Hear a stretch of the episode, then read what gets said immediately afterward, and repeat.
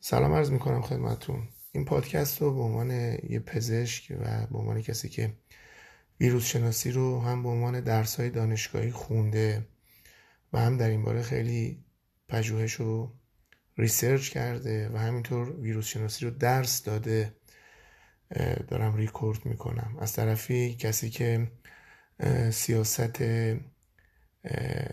جهان و سیاست ایران به ویژه و همینطور تاریخ معاصرش رو حداقل توی چهل سال گذشته از نزدیک دارم دنبال می‌کنم.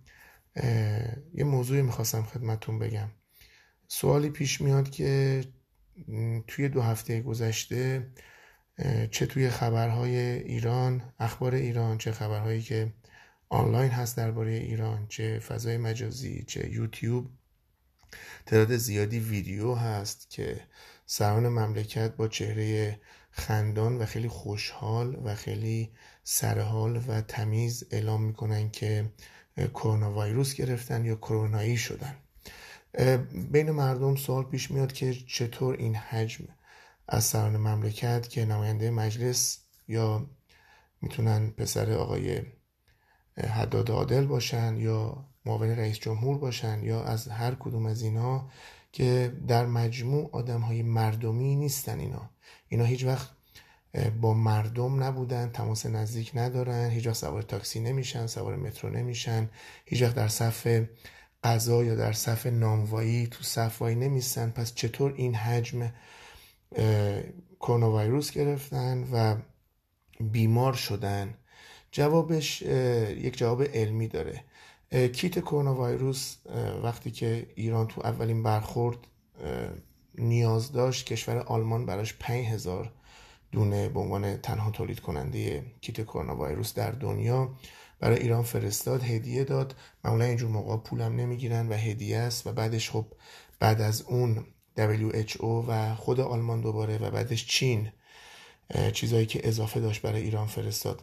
خلاصه اینکه این کیت ها 5000 تا بودن و به جای اینکه مصرف مردمی داشته باشن برای تمام سران مملکت مصرف شدن و تمام نماینده ها هیئت دولت معاونان رئیس جمهور شهر شخص آقای رئیس جمهور خانواده محافظین خدم حشم همه چیز استفاده شد و کلا کیت های آزمایشگاهی مایکروبیولوژی و ویروس شناسی و ایمونولوژی یه مقداری خطا دارن توی مصرف که به عنوان مثبت کاذب یا فالس پازیتیو ازش یاد میشه. یعنی اگر شما 100 تا آدم سالم کاملا بدونین که سالمن و مشکلی ندارن و هیچ بیماری ندارن صد نفر روشون یک تست کرونا ویروس انجام بشه امکانش هست تا 20 درصد چون این کرونا ویروس کیتش هم خیلی دقیق نیست.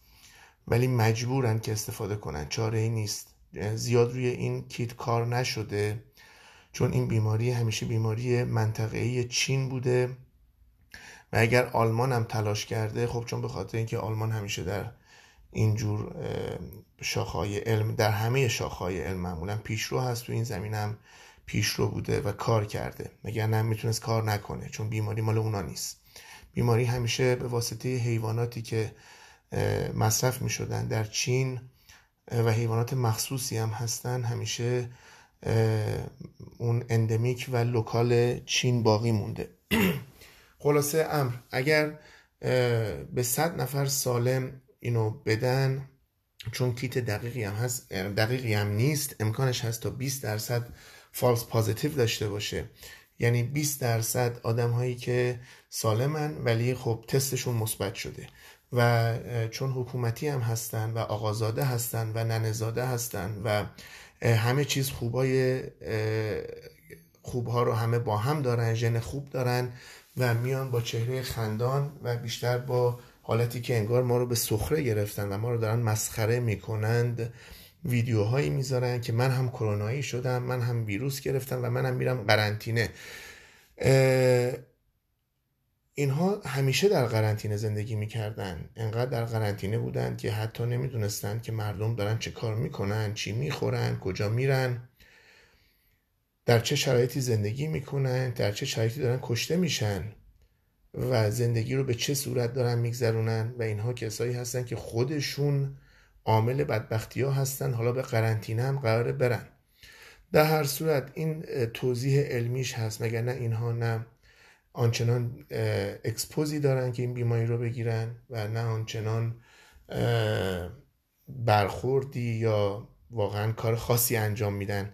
اینم اونایی هم که گرفتن تو این مدت و ما دیدیم که یه عده واقعا گرفتن که آقای جانشین وزیر بهداشت جناب دکتر حریرچی که سابقه ایشون سراسر اگه بخوایم آدم صحبت بکنه ایشون چه حرفایی زدن چه کارایی کردن توی سه سال گذشته که من ایشون رو پیگیری کردم بیشتر شبیه جوک هست و میشه از کاراشون توی late night show آمریکا یا هر جای دیگه استفاده کرد.